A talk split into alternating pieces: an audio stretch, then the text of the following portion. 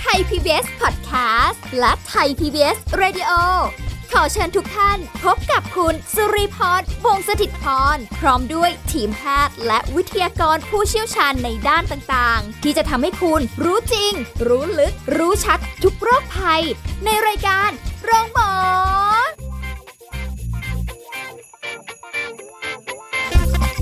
ผู้ฟังคะกับรายการโรงหมอค่ะ เอาล่ะสาระดีๆรอกันอยู่กันแล้ว ติดตามรับฟังกันให้ได้ตลอดเวลาของเราที่ออกอากาศกันอยู่ตรงนี้นะคะสำหรับในวันนี้เป็นเรื่องที่อาจจะ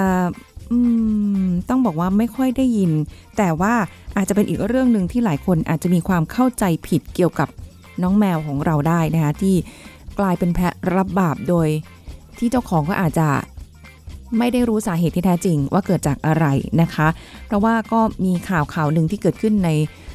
โลกโซเชียลด้วยเหมือนกัน แต่ว่าเดี๋ยวค่อยเล่าให้ฟังกัน แนะนำอาจารย์ก่อนดีกว่า วันนี้เราจะคุยกันเรื่องนี้กับผู้ช่วยศาสตราจารย์นายสัตวแพทย์ดรธีรดิตรุ่งเรืองกิจไกร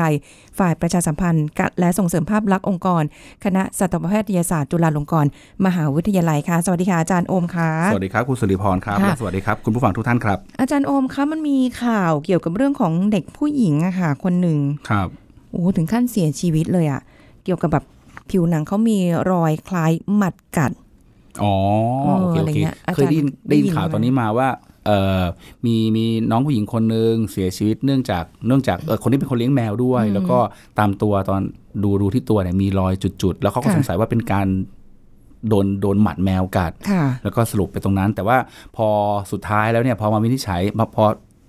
ได้ข้อมูลเพิ่มเติมก็ทราบมาว่าจริง ๆ แล้วน้องเขาเสียชีวิตเนื่องจากโรค SLE เกี่ยวกับอ้าวโรคภูมิคุ้มภูมิแพ้ตัวเองอืมนะครับตอนนั้นก็คนก็ตกใจไปช่วงหนึ่งว่าเอ๊ะแมว เป็นเพ่อแมว เป็นเพ่อเลี้ยงแมวหรือเปล่า เป็นเพราะหมัดของแมวใช่ไหมค่ะที่ทำให้เกิดปัญหา คนก็เริ่มมองว่าแมวอะผิด ซึ่งในฐานะที่เป็นคนคนคนรักแมวค่ะคนรักษาแมวด้วยคนรักแมวด้วยก็เลยมองว่าเอ๊ะพอเราเริ่มรู้ตรงนี้แล้วว่าเออสาเหตุจริงๆเนี่ยเขาเกิดจากจากโรคอื่น ๆ แล้วเนี่ยก็ก็เลยอยากจะพูดให้ฟังว่าจริง ๆ การเลี้ยงแมวมีประโยชน์มีอันตรายมีอะไรต่างๆ แต่ว่าเราสามารถป้องกันได้ ปัญหาที่เกิดจากหมัดก็เป็นปัญหาหนึ่งที่เกิดจากแมวค่ะนะครับจากจากสาเหตุจากตัวแมวนี่เป็นเป็นเป็นตัวหลักแมวที่เราเลี้ยง ดังนั้นก็อาจจะไม่เกิดโรคต่างๆได้ ซึ่งโรคต่างๆเนี่ยเอ่อ คงต้องมาคุยกันว่าหมัดเนี่ยมันสามารถนำทำให้เกิดโรคจากเอ่อโรคจากแมวจากหมัดเนี่ยมาสู่คนได้ยังไงบ้างโรคอะไรบ้างอะไรอย่างเงี้ยครับจะได้ไม่เข้าใจผิดครับแล้วผมก็ว่าเอ๊ะอาจจะเป็นเรื่องของเป็นเพราะว่าเลี้ยงแมวหรือเปล่าอ่าใช่ไหมครัคะบอ้าวเราก็ต้องมาทำความรู้จักกับต้นเหตุสาเหตุของเรื่องนี้กันก่อนครับนะคะ ที่เราเอามาคุยกัน ก็คือหมัดนั่นเองครับผมอืมหมัดหลาย ๆ คนอาจจะสับสนกันระหว่างหมัดเห็บเหา เพราะว่ามันตัวเล็กๆคล้ายๆกันค่ะแต่ว่าตัวตัวหมัดเนี่ยต้องต้องแยกอันที่ที่เข้าใจกันสับสนมากก็คือหมัดกับเห็บอ่าเห็บในสุนัขเนี่ยค่ะจะเห็นเลยว่ามันมีตั้งแต่ตัวจุดเล็ก ๆ ตัวแบนๆตัวอ้วนๆตัวกลมๆเห็บเนี่ยจะเป็นตัวลักษณะค่อนข้างกลมๆแบนจากบนลงล่างอ่านะครับใช้คำว่าแบนจากบนลงล่าง แต่หมัดเนี่ยจะแบนทางด้านข้างอืมนะครับแบนทางด้านข้างเอ่อเห็บเนี่ยเคลื่อนเคลื่อนที่โดยการ เดินโดยการคลานค่ะแต่หมัดเนี่ยจะเคลื่อนที่โดยการกระโดดอ่าโดยใช้สองเท้าหลังที่มีพลังแรงมาก ๆ เลยในค่ะการถีบตัว เพราะฉะนั้นเนี่ยเวลาเราเห็นตัวหมัดที่ตัวแมวเนี่ยนะครับ บางครั้งเห็นอยู่ตรงนี้ปุ๊บ พอ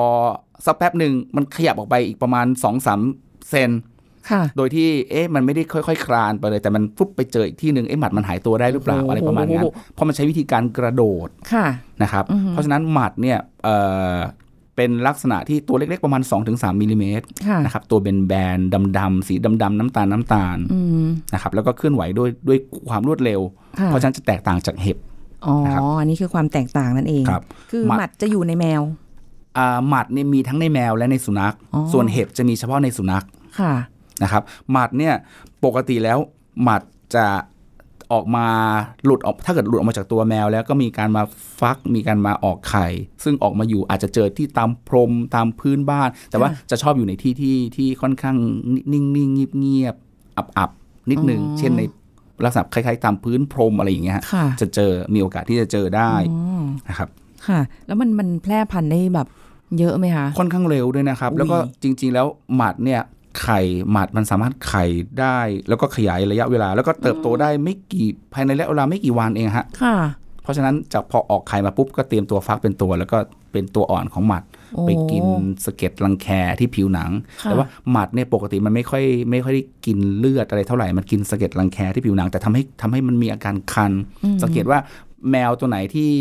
กำลังเกาๆงับงับงับบริเวณหลังบริเวณต่างๆเนี่ยพอบางทีไปเปิดดูอาจจะเจอไอ้ตัวเล็ก ๆดำๆเนี่ยโอ้โหแล้วมันกระโดดได้อาจารย์ใช่มัมันนเร็วจับยากอะดี ซึ่งหมัดเนี่ยมันนำโรคที่ติดต่อมาสู่คนได้ด้วยอุ๊ยต้องระมัดระวังนิดหนึ่งเพราะฉะนั้นเวลาเลี้ยงอาจต้องดูแลทำความสะอาด แล้วก็ให้ยากำจัดหมัดเพื่อไม่ให้แมวที่เรารักมีหมัดอืมไม่งั้นมันจะติดถึงเราได้อ้าวแล้วหมัดนี่มาจากสภาพ แวดล้อมแบบไหนคะแบบคือคือหมัดหมัดเนี่ยต้องต้องบอกว่าพื้นที่ที่อับอับๆสกปรกนิดนึง มืดมืดเงียบเงียบๆค่ะหมัดจะชอบอยู่อย่างนั้น ซึ่งเวลาที่บ้านไหนที่มีแมวสักตัวหนึ่งที่มีหมัดเนี่ยมันกระจายไปที่ตัวอื่นได้ แล้วมันก็จะไปอาศัยนอกอยู่นอกตัวตัวของสัตว์ได้ช่วงหนึ่งด้วยพอแมวเข้าไปก็กระโดดขึ้นมาต่ออีกอะโอ้ยโอ้โหอันนี้ก็คือเขาเรียกอะไรนะ จะจำกัดค่อนข้างยากละครับนนี้อาจจะใช่ไหมลำบากเพราะว่าการกำจัดเห็บหมัด กำจัดหมัดกำจัดปรสิตเหล่าเนี้ยต้องอ่าฮะทำกำจัดที่ตัวของสัตว์ค่ะและบริเวณรอบๆด้วยอืมแต่ว่าปัจจุบันเนี่ยการการกำจัดหมัดแมวเนี่ยมันมีวิธีการมียา มีอุปกรณ์ต่างๆ ที่ช่วยค่ะทำอำนวยความสะดวกให้เราค่อนข้างเยอะนะครับ แต่ว่าบางทีก็จะมีค่าใช้จ่าย นะครับในยาหยอดหลังอะไรต่างๆเหล่านี้มันก็จะมีมันก็จะช่วยได้ แล้วก็จะง่าย แต่ว่ามันจะแพงนิดนึงค่ะเดี๋ยวนี้นะครับอืมเพราะเห็นหลายบ้านเขาก็เอาแมวไปนอนด้วยอ่าใช่เพราะบางคนน่ะนอนอยู่ในห้องเดียวกันเนี่ยกอดด้วยกันอยู่ด้วยกันตลอดหอมกันเลียกันค่ะก็ก็เลียเลียกันนี่คือแมวเลียนะครับ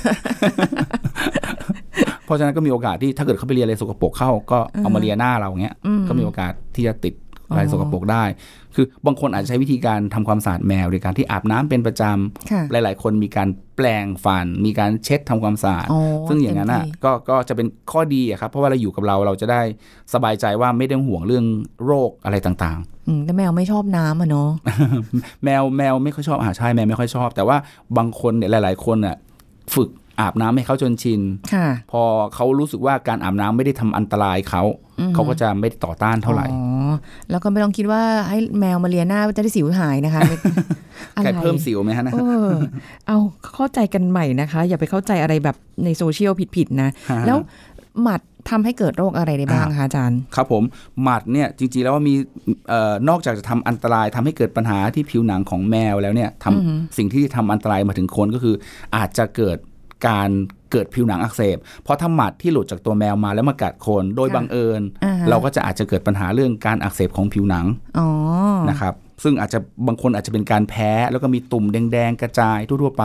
เหมือนกับที่เขาสงสัยค่ะในกรณีของน้องคนนั้นนะนะครับอ๋อนะครับ อันที่หนึ่งคือเรื่องเรื่องผิวหนังอักเสบ อันที่สองคือหมัดเนี่ยยังสามารถนำเชื้อโรคนะครับเป็นกลุ่มของริเกตเซียนะครับค่ะอ่าเอาเอาเป็นว่าเป็นนำเชื้อโรคแล้วกันโรคสัตว์สู่คนที่ค่ะ ที่เจอได้ในหมัดหนูอ๋อนะครับหมัดหนูหมัดหนูเนี่ยต้องส่วนใหญ่ไม่ใช่หนูบ้านด้วยยังสังเกตว่าคนที่ไปออกป่าไปเที่ยวป่ามาแล้วเอ่อกลับมาปุ๊บมีไข้สูง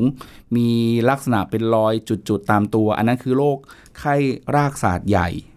นะครับโรคสครับไทฟัสอ๋อจากหมัดจากหมัดหนูหนูแต่ต้องบอกว่าเป็นหนูป่าหนูที่อยู่ในป่าโอ้ นะครับแล้วเราจะไปรู้ยังไงล่ะเนาะเวลาคือคือหนูบ้านเนี่ยเท่าที่ผ่านมาจะไม่ค่อยเจอ ไม่ค่อยค่ะเจอว่าเป็นโรคตรงนี้ แต่ว่ามีโอกาสที่ที่จะนำโรคนี้มาสู่คนได้นะครับโรคสครับไทฟัสหรือไข้รากสัตว์ใหญ่อ๋อนะครับ นอกจากนั้น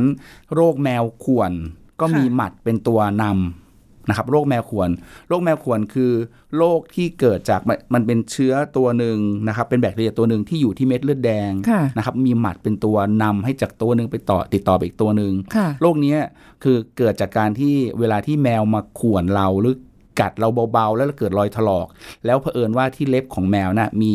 เลือด ของตัวเขาที่ติดอยู่จากการเกาตัวของเขาเองเนี่ยค่ะมันก็จะเป็นการที่เอาไอ้เชื้อตัวนั้นเข้ามาที่ตัวของเรา ซึ่งคนที่ไม่มีปัญหาไม่มีไม่มีอาการอะไรก็ไม่เป็นอะไรครับ แต่บางคนที่เอ่อ response ต่อไอ้ไอ้ปฏิกิริยาของของเชื้อแบคทีเรียตัวนี้ ก็จะอาจจะมีประการปัญหาเรื่องเอ่อมีไข้ปวดศีรษะอ่อนแรง อาจจะค่ะมีปัญหาเรื่องต่อมน้ำเหลืองโตค่ะกัดตรงแขนแล้วรักแร้บวมอะไรอย่างเงี้ยก็มีอ๋โออกาสเป็นไปได้อุ๊ยอันนี้คือคนที่มีปัญหาค่ะ นะครับเพราะฉะนั้นแต่ว่าต้องต้องเรียนว่าไม่ต้องไปตกใจ เราก็ทำความสะอาดตัวแมวของเราทำความค่ะสะอาดตัวเราให้ดีเท่านั้นเองค่ะนะครับอืมบางครั้งที่สำคัญอีกอันหนึ่งก็คือ อาจจะเกิดปัญหาเรื่องพยาธิตัวตืดหมัดเป็นตัวนำพยาธิตัวตืด ตัวตัวหมัดเนี่ยในตัวของหมัดเนี่ยอาจจะมีตัวอ่อนของพยาธิตัวตืด ในสุนัขในแมว ซึ่งบางคนใช้วิธีการบี้หมัดน่ะค่ะต้องบอกเลยว่าเวลาบีบี้เสร็จปุ๊บเนี่ยถ้ามันมีตัวอ่อนของพยาธิตัวตืดก็จะติดตามซอกเล็บค่ะและเราเผลอล้างมือไม่สะอาดเผลอไปหยิบอาหารกินเข้าไป เราก็จะได้รับตัวอ่อนของพยาธิตัวตืดไปโดยโดยอุบัติเหตุ คือหมัดก็ตัวน้อยอยู่แล้วนะอ่าใช่มันมีตัวอ่อนของพยาธิตัวตืดตัวอ่อนพยาธิตัวถืออยู่ในตัวหมัดเล็กๆตัวอยู่ในน้นั้อนยนะครับๆโอ้โหแต่ต้องบอกว่าไม่ใช่ทุกตัวนะครับ เพียงแต่ค่ะว่ามีโอกาสที่จะนำให้เกิดปัญหาตรงนี้ได้อืมดังนั้นการกำจัดหมัดโดยการบี้ของของคนสมัยก่อนที่เขาชอบค่ะทำกัน ไม่ใช่ไม่ใช่สิ่งที่ดีบางคนอาจจะชอบว่าพอบี้แล้วมันไดยินเสียงเป๊ะตอนที่อะไรอย่างเงี้ยอาจจะชอบแต่ว่าเป็นอะไรที่ไม่ดี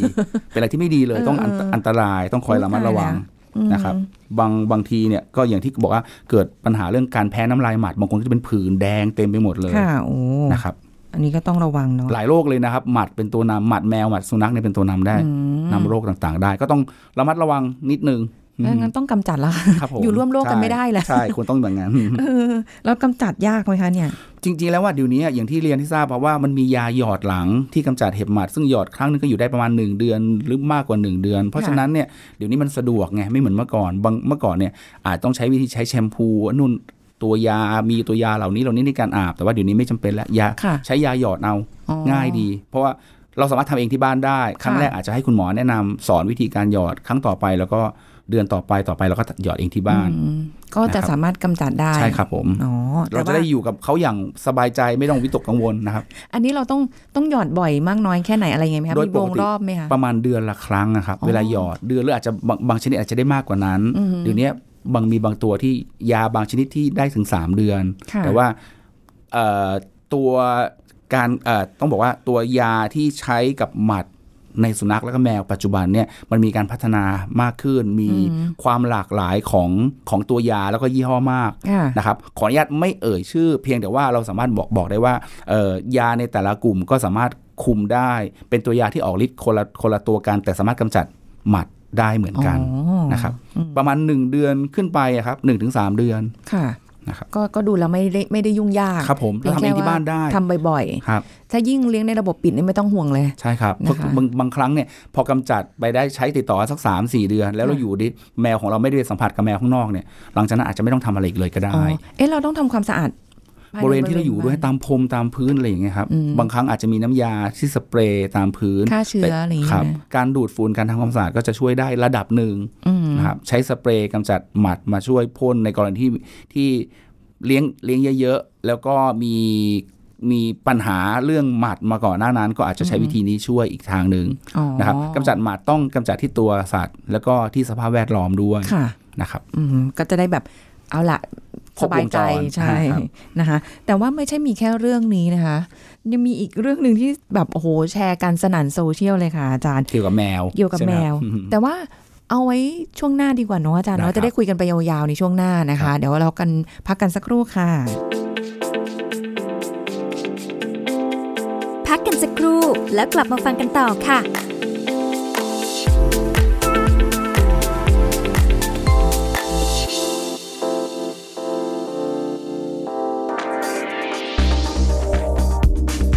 คุณผู้ฟังครับการฝึกให้เด็กขับถ่ายนั้นนะครับ ปัญหาไม่ได้อยู่ที่ว่าควรจะเริ่มเมื่ออายุเท่าใด แต่ข้อสำคัญอยู่ที่ว่าเราจะสนับสนุนให้เด็กรู้จักบอกได้อย่างไร และการฝึกนะครับก็คือค่อยๆ เริ่มฝึกทีละนิดจนเด็กทำได้ โดยพ่อแม่ไม่คาดหวังจนเกินไป โดยเริ่มจากการให้เด็กนั่งกระโถนทุกครั้งก่อนจะเปลี่ยนผ้าอ้อมหรือกางเกง พื่อให้เด็กเกิดความเคยชินในการนั่งกระโถน ซึ่งเด็กแต่ละคนจะมีช่วงเวลาความพร้อมไม่เหมือนกัน พ่อแม่จึงไม่ควรขัดจังหวะในขณะที่เด็กพยายามถ่ายกำลังขับถ่าย หรืออารมณ์เสียใส่เด็กเมื่อเด็กไม่ขับถ่ายนะครับ และเมื่อพ่อแม่คาดเดาว่าใกล้ถึงเวลาที่เด็กจะขับถ่ายแล้วนะครับ พ่อแม่จึงถอดกางเกง หรือผ้าอ้อมของเด็กออก แล้วเลื่อนกระโถนเข้ามาใกล้ตัวเด็ก ซึ่งเด็กจะมีความรู้สึกสะดวกสบายและมีความสุขในการนั่งส้วมหรือกระโถน แต่การวางของเล่นหรือหนังสือนิทานเอาไว้ให้เด็กอ่าน อาจจะทำให้เด็กเสียสมาธิและเพลิดเพลินจนลืมขับถ่าย และเมื่อเด็กทำสำเร็จ เช่น นั่งกระโถนได้ตามเวลาที่กำหนด ขับถ่ายออกมาได้ พ่อแม่ควรจะชมเชย ส่งยิ้ม แสดงท่าดีใจ หรือว่าให้รางวัลเพื่อให้เด็กเกิดแรงจูงใจในการขับถ่ายครั้งต่อไป และมีความภาคภูมิใจในตนเองครับ ขอขอบคุณข้อมูลจากสำนักงานกองทุนสนับสนุนการสร้างเสริมสุขภาพหรือสสส คุณกำลังฟังรายการ โรงหมอ รายการสุขภาพเพื่อคุณจากเรา กลับมาพูดคุยกันต่อค่ะคุณผู้ฟังคะสำหรับอีกหนึ่งเรื่องที่ในโซเชียลแชร์กันนะคะ เกี่ยวกับเรื่องของมีคนถูกแมวกัดแล้วมือบวมเป็นหนอง มีไข้ขึ้นสูงแล้วก็ อาการหนักเลยทีนี้คนก็พุ่งเป้าไป ก็เลี้ยงแมวแมวอีกแล้วไงอ่าแมวเลยกลายเป็นแพะอีกแล้ว เป็นแพ้ตกลงไม่ใช่แมวนะเออ อันนี้เรื่องที่อาจารย์ก็ก็เคยได้ยินใช่ไหมครับผมใช่ครับอืมคือคือตอนนั้นอะ คนก็ บอกเลยว่าโอ้นี่เป็นเพราะแมวเป็นเพราะน้ำลายในแมวน้ำลายของแมวนี่มีเชื้อโรคอย่างนี้อย่างนี้อย่างนี้ค่ะซึ่งถามว่ามีเชื้อโรคไหมผมผมตอบได้เลยว่า ในน้ำลายของสุนัขแล้วก็แมว รวมทั้งของคนมีเชื้อค่ะแบคทีเรียที่ทำให้เกิดหนองได้แน่อืมๆอยู่แล้ว ทีเนี้ยปัญหาที่เกิดขึ้นตอนนั้นก็คือว่าโอเคนะ โดนแมวกัดแล้วอาจจะไม่แน่ใจว่าทำความสะอาดดีขนาดไหนก็แล้วแต่เนี่ยแล้วปล่อยทิ้งเอาไว้ค่ะมันก็เลยเป็นหนองพอเป็นหนองเสร็จพอไปหาหมออีกทีหนึ่งโอ้โหเจาะมามีหนองเยอะไปหมดเลย น่ากลัวเลยค่ะ แล้ว มีประวัติว่าโดนแมวกัด คนก็ฟันธงไปเลยว่าโอ้โหแมว แมวแย่มากแมวนิสัยไม่ดีแมว ต้องโดนตีแมวดุแมวไม่ควรเลี้ยงแมวอะไรเงี้ยซึ่งซึ่งจริง ๆ แล้วอะอยากจะเลี้ยงในฐานะของของสัตวแพทย์แล้วก็คนรักแมวนะครับก็อยากจะบอกบอกว่าเอ่อไม่ว่าจะเป็นการเลี้ยงสัตว์ สุนัขแมวหรือสัตว์อะไรก็ก็แล้วแต่ หรือกรณีที่เกิดแผลแผลเนี่ยอาจจะเกิดจากมีดบาดหรือเดินชนหรืออะไรต่างๆ จนเกิดแผลค่ะสิ่งที่สำคัญเนี่ยถ้าเราทำความสะอาด ทำความสะอาดแผลอือฮึให้ยาได้รับยาฆ่าเชื้ออะไรต่างๆ เป็นประจำต่อเนื่องกันปัญหาหนองที่พูดถึงก็จะไม่เกิดขึ้นอืมทีนี้พอพูดถึงหนอง หนองคืออะไรหนองมันคือของของเหลวข้นๆใช่ไหมครับของเหลวข้นๆที่เจอตามแผล ซึ่งค่ะหนองเนี่ยมันเกิดจากการที่ พูดเอาเอาปฏิกิริยาการเกิดง่าย ๆ คือว่าพอเวลามีบาดแผล เชื้อโรคที่อยู่รอบๆ ก็จะเข้ามาเก็บกินไอ้พวกสิ่ง พวกน้ำเหลืองต่างๆ ในแผลอืมร่างกายจะเห็นว่ามีเชื้อโรคร่างกายก็จะเป็นกลไกการปกป้องร่างกายของเราคือว่าเม็ดเลือดขาวก็จะเข้าไปต่อสู้กับไอ้เชื้อแบคทีเรียเหล่านั้นอ่าฮะตัวใดตัวหนึ่งตายเม็ดเลือดขาวตายหรือเชื้อโรคตายก็จะรวมกันกับไอ้พวกเอ่อ ของเศษเนื้อเยื่อต่างๆ คราบน้ำเลือดอะไรต่างๆ รวมกันก็จะกลายเป็นหนองค่ะเพราะฉะนั้นหนองเนี่ยต้องบอกว่ามันเป็นปฏิกิริยาการต่อสู้ของร่างกายโดยเม็ดเลือดขาวกับเชื้อโรคอืมก็เลยแบบก็เลยก็เลยเป็นหนองเกิดเป็นหนองขึ้นมาแล้วครับอ๋อรวมถึงเศษเนื้อเศษน้ำเหลืองต่างค่ะๆซึ่งแผลหนองที่เกิดขึ้นเนี่ยต้องต้องต้องบอกว่ากรณีมีแผลแล้วเกิดหนองเนี่ยมันอาจจะเกิดจากหลายสาเหตุเลยค่ะสาเหตุแรกคือจาก แบคทีเรียกับเชื้อโรคในในน้ำลายของแมวก็เป็นไปได้ เป็นสาเหตุสาเหตุหนึ่งอ่านะครับสาเหตุจากสภาพแวดล้อมบริเวณค่ะที่ถูกกัด เช่น มีแบคทีเรียมีเชื้อโรคต่างๆ ก็โอกาสเกิดหนองได้ค่ะสนับสนุนให้การเกิดหนองได้อ่าฮะ สุขอนามัยของผู้ถูกกัด เช่น มือเขาเป็นคนที่มือโสกปรกทำอะไรที่เกี่ยวกับเลอะๆอยู่แล้ว แล้วพอโดนกัดโดนกัดโดนข่วนอืมเชื้อโรคที่ไม่ได้มาจากในน้ำลายแมวอย่างเดียว แต่เชื้อโรคที่มาจากผิวหนังของเขาบริเวณรอบๆของเขาก็มีอยู่แล้วก็อาจจะเกิดได้อ๋อรวมถึงการที่อะโอเค พอโดนกัดแล้วทำความสะอาดดีแล้ว แต่หลังจากนั้นอีกสองสองสามวันต่อเนื่องกันก็ไม่ได้ทำความสะอาดต่อเนื่องค่ะก็มีโอกาสที่เชื้อโรคจากสภาพแวดล้อมจะเข้ามาได้อืม นะครับก็ทำให้เกิดปัญหาตรงนี้อีก อีกอันหนึงคืออาจจะเกิดจากสุขภาพของผู้ถูกกัดด้วยครับค่ะเพราะว่าบางคนมีปัญหาเรื่องเบาหวาน มีปัญหาเรื่องภูมิคุ้มกันไม่ดีอืมการรุนแรงของโรคของการเกิดแผลหนองต่างๆก็การจะอักเสบต่างๆก็จะมากขึ้นอืมนะครับตรงเนี้ยแหละมันมีหลายสาเหตุอ๋อไม่ได้เกิดจากแมวอย่างเดียวค่ะนะครับอันนี้ก็จะได้เข้าใจกันนะว่าโอกาสที่มันจะเป็นเป็นได้อย่างไร แต่ถ้าเกิดว่าเราโดนข่วนโดนกัดโดนอะไรอย่างเงี้ยคะอาจารย์คโอรับมเราเราจะมีวิธี ต้องทำยังไงบ้าง เพราะว่าเอาแหละ เราก็กลัวเรื่องของพิษสุนัขบ้า ซึ่งมันมีใช่ทุกใช่ฤดูกาลอยู่แล้วมีโอกาสเกิดได้ตลอดเออครับแต่ผมถ้าเกิดแบบสุนัขแมวเราไม่ได้ไป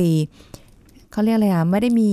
เออฉีดวัคซีนมาครบนู่นนี่นั่นหรือความเสี่ยงน้อยหรืออะไรเงี้ยครับเออถ้างั้นเราต้องต้องครับทำยังไงคะเวลาเวลาที่ถูกสุนัขหรือแมวกัด ไม่ว่าจะเป็นแมวที่มีเจ้าของไม่มีเจ้าของค่ะสิ่งที่ที่จะแนะนำนะครับ ตามสูตรที่เคยพูดไว้ตั้งแต่ตอนเรื่องโรคพิษสุนัขบ้า คือ เวลาถูก สุนัขหรือแมวกัดปุ๊บสิ่งที่ต้องทำคือ ล้างแผลอ่าใส่ยาอือหือขังหมาค่ะหาหมอค่ะหมาหรือแมวก็เหมือนกันหมดนะครับ เพราะฉะนั้นเนี่ยสี่หัวข้อหลักๆ ตรงนี้แหละที่ผมจะแนะนำว่าเราเราต้องทำไม่ว่าจะเกิดแผลเกิดจากการโดนแมวหรือสุนัขกัด หรือแมวหรือสุนัขเหล่านั้น เป็นแมวที่ มีเจ้าของหรือไม่มีเจ้าของก็ตามค่ะหลักการเดียวกันคือ อันแรกคือการล้างแผลมีสี่อ่าข้อนะครับค่ะล้างแผลใส่ยาขังหมาหาหมออ่าหัวข้อของการล้างแผลก็คือ เวลาโดนกัดมันเกิดแผลขึ้นมาปุ๊บล้างมือค่ะล้างแผลเหล่านั้นด้วยน้ำสะอาด น้ำสบู่ เหมือนกับ ปัญหาการป้องกันดูแลตัวเองเกี่ยวกับเรื่องโควิด เลยอืมล้างแผลให้สะอาดด้วยน้ำสบู่แล้วก็ค่ะน้ำล้างสะอาดล้างน้ำทั่วๆไปนะครับค่ะแล้วก็อาจจะต้องใช้วิธีการเอ่อใส่ยาฆ่าเชื้อ อาจจะล้างด้วยแอลกอฮอล์หรือใส่ยาฆ่าเชื้อต่อไปเช่นเบตาดีน ทิงเจอยาแดงอะไรต่างอืมๆนี่คือการล้างแผลอืมซึ่งการล้างแผลที่เกิดขึ้นไม่ใช่ทำวันเดียว ต้องทำต่อเนื่องอ้าวนะครับไม่ใช่ว่าล้างทีเดียวหายได้เลยค่ะนะครับเพราะว่าถ้าแผลยังอยู่โอกาสที่เชื้อโรคจะเข้าก็มีอืมดังนั้นต้องทำความสะอาดทุกวันค่ะบางครั้งอาจต้องทำเช้าเย็นด้วยอ๋อนะครับทีหน่อยอะเพื่อความสบายใจใช่เนาะครับ ล้างแผลกับใส่ยารวมกันค่ะแล้วเนี่ยสองอันแล้วอ่าใส่ยาคือใส่ยาที่พูดถึงค่ะส่วนขังหมาขังแมว อันนี้คือกรณีของเออเราไม่ทราบประวัติของหมาแมว ตัวนั้นว่าเป็นโรคหรือเปล่า อันนี้คือเรากลัวเรื่องโรคพิษสุนัขบ้ากันไว้ก่อนใช่แล้ว อันนี้คืออาจต้องดูแล้วก็ให้อาหารตามปกติด้วย ไม่ใช่ว่าเอามาขังแล้วก็ไม่ให้กินอะไรเลยค่ะแล้ว ผ่านไปได้โอ้สองวันแมวตายเอาแล้วเป็นพิษสุนัขบ้าหรือเปล่า แต่จริงๆ ตายเนื่องจากการอดอาหารนะอะไรอย่างเงี้ยนะครับ แล้วก็ไปหาหาคุณหมอนะครับค่ะไปหาหมออมซึ่งซึ่งคุณหมออาจจะฉีดวัคซีนป้องกันบาดทะยักค่ะแล้วอาจจะต้องดูความรุนแรงของแผลว่า เออจำเป็นต้องมีให้ยาการให้ยาปฏิชีวนะ ให้ยาลดการอักเสบบวม หรือให้ยาตามอาการต่างๆ ด้วยหรือเปล่าค่ะนะครับ หลักๆ คือทำความสะอาดแผล แล้วก็ดูแลความสะอาดของแผลต่อเนื่อง รวมถึงไปหาหมอเพื่อรับยา นะครับแล้วก็ต้องกินยาต่อเนื่องจนครบ โดยปกติประมาณสัปดาห์หนึ่งอืมนะครับเพื่อความสบายใจใช่แล้วนะครับอืมแต่ถ้าเกิดว่าไม่ได้มีอะไรก็ก็ดีแล้วแหละครับแต่ทีกันี้นไว้ก่อนใช่ครับ ถ้าทำความสะอาดแผลจนสะอาดแล้วเนี่ยปัญหาเรื่องหนองเรื่องความรุนแรงที่เกิดขึ้นมันก็ไม่มีฮะไม่น่ากลัววันแรกอาจจะมีอาการระบมนิดนึงเพ ราะเป็นปฏิกิริยาของร่างกายค่ะแต่พอได้รับยาก็จะดีขึ้นครับอ๋อแต่คือยังไงก็ต้องแบบเอาล่ะเบื้องต้นคือต้องทำความสะอาดแผลใช่เลยหรืออะไรอย่างนี้ให้ครับเรียบร้อยก่อนนะคะล้างแผลใส่ยากับหาหมอเนี่ยสำคัญหาหมอมากนะครับอย่าปล่อยไว้บางคนครับบอกอุ้ยนิดเดียวเองครับผมนะคะคำว่านิดเดียวบางทีขวนเบาๆก็เอาเรื่องได้อยู่ความความรู้สึกว่าเรานิดเดียวไงนิดเดียวใช่ไหมคะอะถ้าเกิดเราจะป้องกันไม่ให้ถูกแบบ ถูกแมวกัดอ่าครับได้อย่างเงี้ยค่ะ อุ้ยแต่เล่นกับเขามันก็มีโอกาสอยู่แล้วอะคือประประเด็นคือถ้าเป็นแมวที่มีเจ้าของไม่ค่อยห่วงเท่าไหร่ไงค่ะ ถ้าแมวที่เราเลี้ยงมาเอง เรารู้อืมประวัติของเขาเนี่ย เราก็เล่นระดับหนึ่งเราเรารู้แล้วว่านิสัยเขาเป็นยังไงค่ะเรารู้ว่าเล่นขนาดนี้เนี่ยเอาละความรุนแรงจะเริ่มมาแล้วเราก็ค่ะเริ่ม รีลีสลงไปได้ แต่ค่ะบางทีถ้าเป็นแมวที่ไม่รู้จักเนี่ย สิ่งที่ต้องระมัดระวังคือ เราจะไปเกี่ยวข้องจะไปยุ่งหรือไปเล่นอะไรกับแมวที่เราไม่รู้จักไม่ทราบประวัติว่าเคยฉีดวัคซีนอะไรมาก่อนเนี่ยอาจจะต้องพิจารณานิดนึงว่าเออเลี่ยงได้ก็เลี่ยงอืมนะครับ แล้วก็ดูสถานการณ์ดีๆว่า บางทีมันมันมันมีเซนส์ระหว่างเรากับแมวนะครับ ว่าเอ้ยเขาจะแมวจะรู้สึกว่าอันนี้มา มาเป็นศัตรูหรือเปล่าค่ะแล้วบางทีเราอาจจะดูดูพอจะมองออกว่า เอ๊ะ ดูท่าทางเขาจะเป็นมิตรกับเราอืมแต่ถ้าเกิดไม่แน่ใจก็เลี่ยงเอาดีกว่าค่ะนะครับอืมถ้าเขาแม่แบบไปแย่แล้วเขาเดินหนีแล้วก็ไม่ต้องไปยุ่งกับเขาใช่อย่าไปตามเลยครับ แมวที่ไม่คุ้นเคยก็อย่าไปเล่น แล้วเวลาที่แมวที่เราไม่คุ้นเคย ไม่ใช่ว่าโอ้ยน่ารักจังเลยแล้วก็วิ่งเข้าไปหาเขาเลยค่ะยื่นมือเข้าไปจับปุ๊บค่ะเขาก็ตกใจ นึกว่าจะมาทำร้ายเรา เขาก็เลยงับมือเขาให้อืมอันนั้นต้องระวัง อย่าเข้าไปแบบผลีผลามค่ะตะล่อมตะล่อมเข้าไปนิดหนึ่งนะครับ แล้วเรื่องถ้าแมวที่เราเลี้ยงก็คงต้องดูแลเรื่องการฉีดวัคซีนเป็นประจอืมำนะครับ ตามที่คุณหมอแนะนำไม่ว่าจะเป็นพิษสุนัขบ้าหรือโรคต่างๆ ก็เป็นค่ะการดูแลสุขภาพของแมวค่ะนะครับ สุขอนามัยของแมวก็สำคัญ ถ้าเราอ่าเลี้ยงก็ดูแลเรื่องความสะอาดอย่างสม่ำเสมออาบน้ำอาบท่ามีบางคนอาจจะปิดแปรงฟันเช็ดทำความสะอาดค่ะเพราะฉะนั้นเวลาอยู่กับเรา หรือว่าเราโดนเขาข่วนก็ยังไม่น่าห่วงอะไร เพราะว่า สิ่งที่แมวที่มามาเอ่อทำให้เกิดแผลของเราเนี่ยเป็นแมวที่สะอาดอยู่แล้วก็ไม่ค่ะก็ไม่ค่อยน่ากลัวเท่าไหร่เออคือนะครับเขาก็ทำความสะอาดตัวเขาเองอยู่แล้วแหละใช่แต่ว่าใช่ก็แบบอยู่ด้วยอะเพิ่มนิดนิดหน่อยครับมันจะได้สบายใจเพราะไม่งั้นเนี่ยแมวแมวเป็นสัตว์ที่อยู่กับ ต่ำเตี้ยเลียดินค่ะออเวลาเดินยู่ก็บจะเป็นอะไรที่เลอะๆได้ค่ะเพราะฉะนั้นตัวเขาอาจจะเปื้อน แล้วเวลาขึ้นมานอนที่เตียงนอนของเรามาขึ้นมานอนบนหัวเราค่ะบนตัวเราสิ่งโสโปรกเหล่านั้นก็อาจจะมาเข้าตัวเราได้เออต้องนะครับระแล้วัวงตรงนี้มาขวนมาอะไรต่างๆ ก็สิ่งโสโปรกที่อยู่ที่ตัวเขาก็จะสามารถเติมเข้ามาในแผลเราได้อีกใช่นะครับเลี้ยงที่สำคัญคือเวลาเลี้ยงแมวอะอย่าเลี้ยงแบบใช้ลำแข้ง อย่าไปกระตุ้นให้เขาโกรธไปหยิกไปตี เพราะอย่างนั้นทำให้เขาเกิดความรู้สึกเป็นความ aggressive อะจะก้าวร้าวแล้วค่ะพร้อมที่จะต่อยสู้ตีได้หมดกับใครที่มาอ่าแตะตัวเขาอะไรอย่างเงี้ยครับคืออาจจะต้องดูตรงนั้นด้วย มันมันมีไหมคะอาจารย์ที่แบบคืออันนี้คือสิ่งที่แบบว่ามีความรู้สึกว่า ถ้ายังเป็นแมวไทยครับเขาจะมีความซนโซนดื้ออ่าเลยของเขาครับแต่เป็นแมวต่างประเทศเขาก็จะนิ่งๆยิงๆจะเหมือนข้ตุ๊กไปตาจะไม่นิ่งๆอย่ามายุ่งกับเออฉันมาจับตัวฉันฉันก็ไม่ได้แฮปปี้ไม่ได้อะไรเออแต่อยากแต่อยากจะแตะก็แตะไปเออฮะฉันไม่ว่าแต่ถ้าเป็นแมวไทยเนี่ย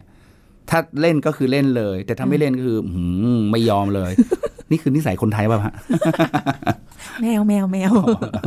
เล่นได้นะ แต่อย่ามาค่ะอย่ามาถ้าฉันไม่อารมณ์ไม่ดีอย่ามาเล่นกับฉันอะไรประมาณเนี้ยอืมอืมแล้วถ้าสมมติว่าเราแบบโดนข่วนโดนกัดโดนอะไรอย่างเงี้ยครับเราไม่ควรไปตีเขาไม่ควรไปอะไรเขาใช่ไหมคะจริง ๆ แล้วถ้าอย่างที่เราเคยคุยกันก่อนหน้านั้น ว่าเวลาที่เราจะฝึกจะสอนเขาเนี่ย ถ้าเกิดเขาดื้อกับเรา แล้วเราไปตีแรงๆใช้กำลังต่อต้านไปเลยเนี่ยบางทีมันจะเป็นลักษณะเหมือนกับ กำแพงที่เราคว้างลูกบอลไป เขายิ่งแสดงพฤติกรรมเลย แต่ว่าต้องเตือนโดยใช้เสียง คือการสอนสุนัขกับแมวเนี่ยจะต้องสอนโดยการที่คือคือใช้ใช้เสียงได้ระดับหนึ่งค่ะแต่ถ้าไปตีตีเนี่ยบางทีก็อาจจะกลัว ถ้าไม่กลัวก็จะต่อต้านสู้เลยค่ะการการสอนโดยการให้รางวัล เวลาเขาทำดีแล้วให้เป็นขนมให้เป็นอาหารแมวอะไรอย่างเงี้ยตรงนั้นจะได้ประโยชน์มากกว่า อืมดูแมวจะจะ สอนยากกว่า สอนยากกว่าสุนัขยังพอยังแบบว่าอืมมีความระห้อยของมีของความที่แบบของที่บ้านผมนี่คุณพ่อสอนโดยการที่เวลาจะให้กินอะไรนี่แมวยกมือมาสวัสดีก่อนเลยนะครับอ๋อเหรอคะขึ้นอยู่กับสกาอรนฝึกครับสอนได้ด้วยเหรอคะขอเอามือมาขอเลยมีการให้มือขวาเปลี่ยนมือบอกเอามือซ้ายมาเขาก็ยกมืออีกข้างหนึ่งให้โอ้แต่ว่าเขาคงไม่ฟังฟังไม่ออกว่ามือซ้ายมือขวานะครับ แต่ว่าการแสดงออกของพ่อของของของเจ้าของเนี่ยว่าอ่าอ่าพอยกมือเสร็จแล้วปุ๊บยื่นมือไปเนี่ย พอเขาคุ้นเห็นเคยกับท่าการทางอ่าเขาก็จะรู้ พอเปลี่ยนมืออีกข้างหนึ่งเขาก็จะเปลี่ยนมือให้อะไรประมาณเนี้ยอืมฝึกได้ครับฝึกสุนัขได้ฝึกได้ เด็กๆก็ฝึกได้ คนก็ฝึกได้ คนก็ต้องฝึกบ้างฮะฝึกให้อยู่ในระเบียบวินัยครับ อันนี้ก็เป็นข้อมูลที่แบบว่าเอาแหละไม่ต้องไป เออคือกระแสโซเชียลเดี๋ยวนี้มันก็ค่อนข้างเยอะเนาะอาจารย์เนาะข่าวจริงบ้างข่าวไม่จริงบ้างอืมข่าวที่มีมูลนิดนึงแล้วก็เข้าใจไปว่ามูลนิดนึงตรงนั้นน่ะค่ะมันคือใช่ทั้งหมดแล้วแต่จริงๆมันมีอะไรอื่น ๆ ที่เราไม่ทราบใช่ต้องที่ระวังด้วยใช่เวลาโดนแมวกัดก็เอาเป็นว่าดูแลแผลทำความสะอาดให้ดีแค่นั้นแหละครับค่ะนะครับอืมถ้าเกิดว่าอาการหนักไปหาหมอค่ะครับผมทั้งคนทั้งแมวเลยครับนะคะ วันนี้ได้ความรู้กันไปนะอย่างถูกต้องนะคะ ก็ไม่ต้องกังวลใจกันไป มีอะไรก็ฝากคำถามไว้ได้นะคะเดี๋ยวจะไว้ถามอาจารย์โอมในโอกาสต่อไปก็ได้นะคะคุณผู้ฟังคะวันนี้ต้องขอบคุณอาจารย์โอมค่ะ ที่มาร่วมพูดคุยในรายการโรงหมอของของเราในวันนี้ด้วยค่ะ ขอบคุณค่ะอาจารย์ยินสวัสดีรับค่ะสวัสดีครับ เอาละค่ะ หมดเวลากันไปสำหรับเวลาของเราในวันนี้นะคะ เราจะกลับมาพบกันใหม่ในครั้งหน้านะคะ กับรายการโรงหมอทุกเรื่องทุกโรคบอกโรงหมอ สวัสดีค่ะ แชร์ พูด บอกต่อ กับรายการโรงหมอได้ทุกช่องทางออนไลน์ เว็บไซต์ www.thaipbspodcast.com แอปพลิเคชัน Thai PBS Radio Facebook Twitter Instagram Thai PBS Podcast และฟังได้มากขึ้นกับพอดแคสต์โรงหมอ ที่ Apple, Google, Spotify, SoundCloud และ Podbean ทุกเรื่องทุกโรคบอกรายการโรงหมอ